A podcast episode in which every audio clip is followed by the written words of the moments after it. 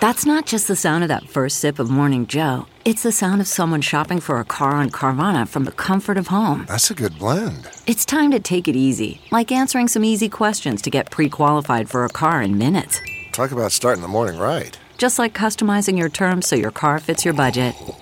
Mm-mm-mm. Visit Carvana.com or download the app to experience car shopping the way it should be convenient, comfortable. Ah.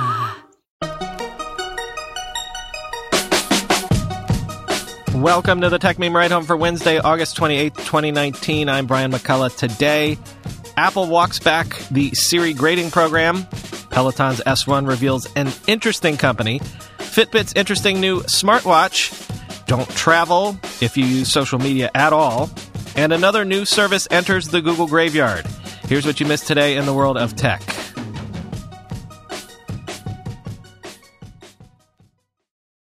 Apple has announced changes to its Siri audio clip review process, making that process opt in for users for the first time, with so called Siri grading also turned off by default. And Apple is bringing the work of transcribing and checking the accuracy of Siri responses in house, no longer using contractors who were all laid off recently en masse. Apple also says it won't retain any of the Siri recordings permanently. Quoting Matthew Panzarino in TechCrunch. The top line news is that Apple is making changes to the way that Siri audio review or grading works across all of its devices. First, it is making audio review an explicitly opt in process in an upcoming software update. This will be applicable for every current and future user of Siri. Second, only Apple employees, not contractors, will review any of this opt in audio in an effort to bring any process that uses private data closer to the company's core processes, end quote. As we said when this all broke, it turns out they all do it, even the erstwhile privacy as a feature company Apple. Still, that didn't exactly fit with Apple's overall corporate image, right? A point which Apple straight up admitted in a blog post announcing this change. Quote, as a result of our review, we realize we haven't been fully living up to our high ideals, and for that we apologize. As we previously announced, we halted the Siri grading program. We plan to resume later this fall when software updates are released to our users, but only after making the following changes. First, by default, we will no longer retain audio recordings of Siri interactions. We will continue to use computer generated transcripts to help Siri improve. Second, users will be able to opt in to help Siri improve by learning from the audio samples of their requests. We hope that many people will choose to help Siri get better, knowing that Apple respects their data and has strong privacy controls in place. Those who choose to participate will be able to opt out at any time. Third, when customers opt in, only Apple employees will be allowed to listen to audio samples of these Siri interactions. Our team will work to delete any recording which is determined to be an inadvertent trigger of Siri, end quote. I do want to point out that in a meaningful way, Apple is walking the walk here because by bringing the work in house, Apple is thereby assuming the liability for any future abuse of data or recordings or whatever. Never forget that Silicon Valley's love affair with outsourcing is not just about lower labor costs, but also about having a legal firewall. But I will also put Marco Arment's tweet here, quote, Apple's Siri grading changes are good, but I'd like to see them go a bit further. Saving audio should be opt in and is, but saving transcripts is still mandatory if you want to use Siri at all. On by default is fine, but it should have an opt out, end quote. Our year of unicorn IPOs is winding down, but there's still a couple still to debut that are worth keeping an eye on. Tech enhanced home bicycle and treadmill company Peloton has filed to go public, and their S1 has revealed a company with revenue of $915 million in fiscal 2019, up 110% year over year, and an annualized subscriber growth rate of around 144% year over year, hitting a grand total of 511,000 subscribers by June of this year. Over the course of its life, Peloton has raised a total of $995 million in funding, beginning with the $307,000 it raised in a Kickstarter campaign in July of 2013. which made me wonder does this make Peloton the first Kickstarter company to go public? My Googling on that this morning was inconclusive. Quoting Crunchbase. Metrics disclosed in the company's S1 indicate that Peloton users are becoming more engaged with the connected subscription service as well. In the fiscal year ending June 30th, Peloton subscribers logged an average of 11 and a half workouts per month compared to an average of seven and a half workouts per month in the year ending June 30th, 2017. This could indicate that Peloton's investments in cultivating a network of fitness instructors and the content they create has paid off, end quote. But Peloton also had to report a net loss of $195.6 million in fiscal 2019, up from a net loss of $47.9 million in 2018, which is unfortunate because Peloton CEO John Foley was once famously quoted as saying Peloton was, quote, weirdly profitable, unquote. Specifically, Foley told CNBC, quote, we are profitable, weirdly. It's a beautiful business model. Our investors are happy, end quote. Well, the SEC does not allow you to do your accounting weirdly, so I guess this is how the math actually worked out. Peloton has been spending a ton on marketing lately, which, to be fair, is not at all unusual at this stage in a company's life when it's growing at the rate Peloton is growing.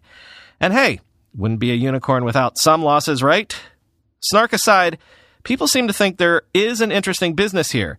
I found these observations from folks on Twitter interesting. Dan Primack noted that of that $900 million in revenue, only 181 million of that is for subscribers. The rest of Peloton's revenue comes from the hardware sales.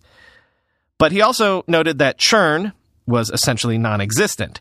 And Eugene Kim tweeted, quote, Peloton's subscription biz has 43% gross margins, lower than the 75% software as a service companies typically see.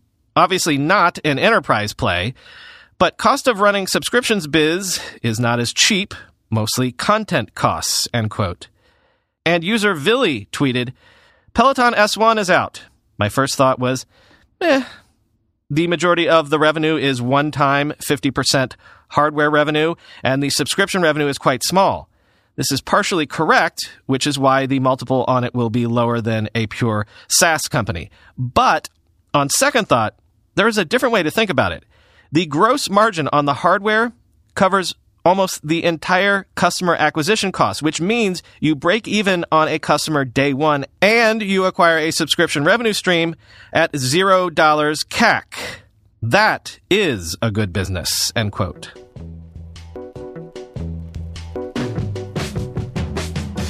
The Dutch Data Protection Agency says it has found Windows 10 may still be unlawfully collecting user data and has referred Microsoft to the EU privacy regulator in Ireland.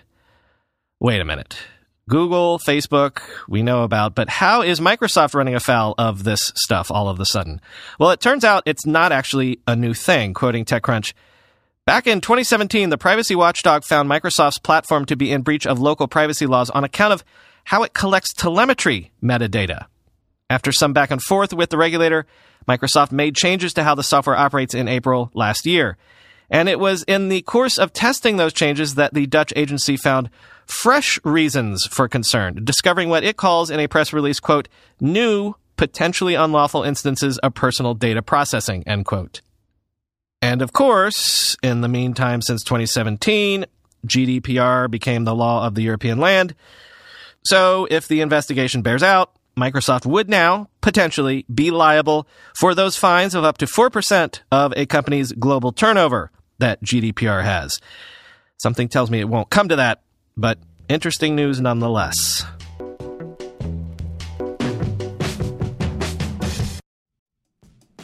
In 2023, just 10 vulnerabilities accounted for over half of the incidents responded to by our sponsors today, Arctic Wolf Incident Response. Wouldn't you love to know how to take these vulnerabilities off the table and make life more difficult for cybercriminals? That's just one of the essential insights you'll find inside the Arctic Wolf Labs 2024 Threats Report.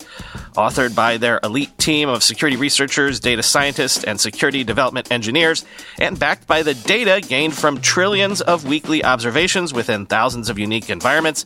This report offers expert analysis into attack types, root causes, top vulnerabilities, TTPs, and more. Discover the attack vectors behind nearly half of all successful cybercrimes, why ransom demands climbed 20% from 2023, and find out why 2024 will be an especially volatile year for cybersecurity.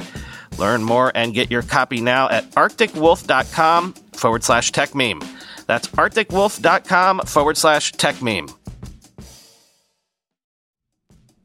How do you make a password that's strong enough so no one will guess it and it's impossible for you to forget? And do it for 100 different sites? And make it so everyone in your company can do the same without ever needing to reset them? Sounds impossible unless you have 1Password. More than any other product I've ever told you about, I can vouch 1000% for 1Password. I can't live without it. 1Password makes strong security easy for your people and gives you the visibility you need to take action when you need to.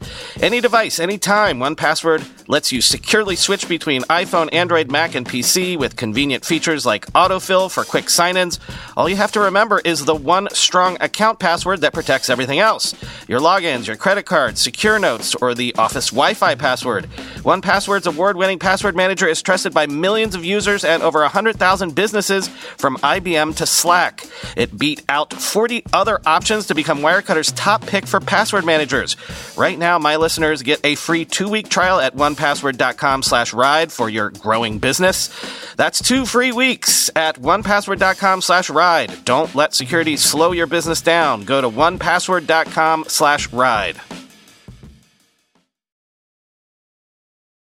Fitbit has announced the Fitbit Versa 2, a new smartwatch that has Alexa built in, Spotify built in, an AMOLED screen, and is available to order on September 15th for $200.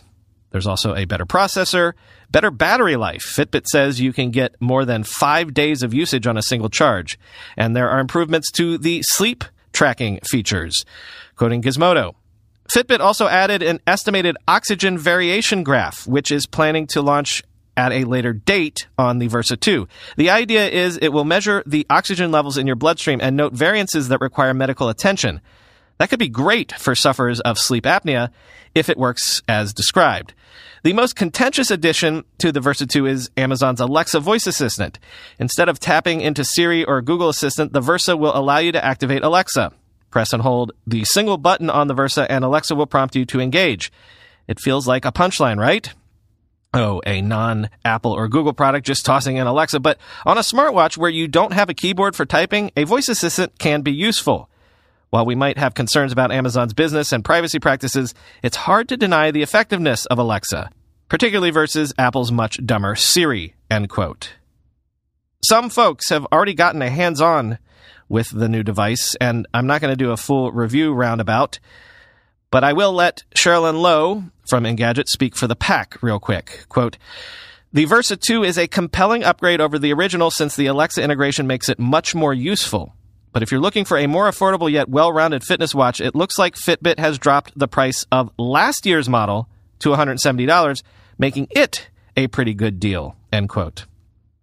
Also worth noting, Fitbit has launched a new premium subscription service with detailed health reports, contextual advice, games, challenges, and more. Fitbit Premium will run you $9.99 a month and $79.99 a year. As The Verge points out, Fitbit isn't exactly new to subscription services. It launched its Fitbit Coach alongside the original Versa in 2018 for $7.99 per month or $39.99 per year. Fitbit says premium subscribers will get complimentary access to Coach, which consists of workout videos and audio coaching programs, and current Coach subscribers will automatically be upgraded to premium for no extra cost. Premium looks to be aiming higher and though Fitbit is primarily known as a hardware company, this new software is a way for Fitbit to squeeze some extra money out of customers. Similar to Apple's strategy of building services that are exclusive to owners of its hardware, Fitbit wants to build a service that keeps users loyal and paying for services long term. It's an especially relevant strategy for Fitbit's fitness trackers, which tend to offer more incremental updates that don't always push existing customers to shell out for new hardware, end quote. So you might have heard the story of the Palestinian college student who was actually living in Lebanon who got accepted to Harvard and flew to the U.S. to start his freshman year. At Boston's Logan Airport, U.S. Customs and Border Protection detained the student for eight hours and then denied him entry into the country and revoked his visa. What people are focusing on in this incident is that the student, Ismail B. Ajjawi, claims that he was deported because when the border officials unlocked his phone, they found posts on social media by other people that were critical of the U.S., quoting the Harvard Crimson. Ajjawi wrote that he told the officer he had not made any political posts and that he should not be held responsible for others' posts. Quote, I responded that I have no business with such posts and that I didn't like share, or comment on them, and told her that I shouldn't be held responsible for what others post, he wrote. I have no single post on my timeline discussing politics, end quote. The officer then canceled Ajjawi's visa, informed him he would be deported, and allowed him a phone call to his parents, end quote. Well, TechCrunch is reporting that CBP searched 30,000 personal devices last year without a warrant, a number that is four times greater than three years ago. And apparently, this practice of denying entry to people because they follow other people on social media who might make political posts is not uncommon either. Quote, Abed Ayoub, legal and policy director at the American Arab Anti Discrimination Committee, says he's had clients that have been turned away at the border for content found in their WhatsApp messages. Quote, It's probably the most popular app in the Middle East, he said, because WhatsApp automatically downloads received messages and videos to a user's phone. Any questionable content, even sent unsolicitedly under a border official's search, could be enough to deny the traveler entry, end quote. So it's not even if you follow controversial people on the socials. It's even if any controversial material at all pops up on your socials, even completely unbidden. It's not just that you can arouse suspicion because of what you yourself write in a post. It's not just that you can arouse suspicion because of who you follow and what they write in posts. It's also that, hey, you just clicked on a link and opened a web page to something controversial. That's a pretty slippery slope if I've ever heard one.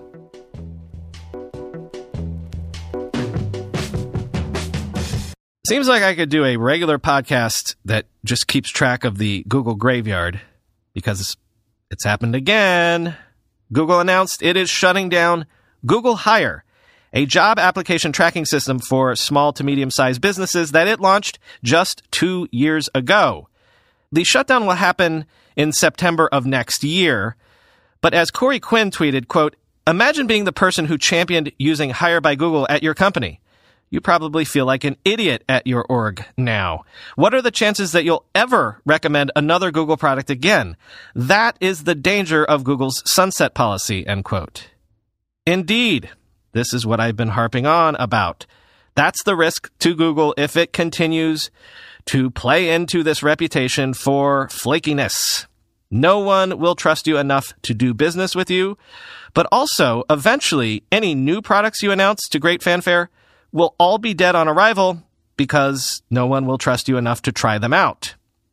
Here's another tweet I found from Jason Hreha, who, according to his profile, was the former head of behavioral science at Walmart. Quote, just a couple months ago, Google salespeople gave us the hard sell on Google Hire and told us how they had an extensive roadmap for the product and how it would be improving over the coming years. Well, it turns out they lied and they're not offering a refund, end quote. That's all for today. I've been Brian McCullough, and hopefully I will continue to be so when I talk to you again tomorrow.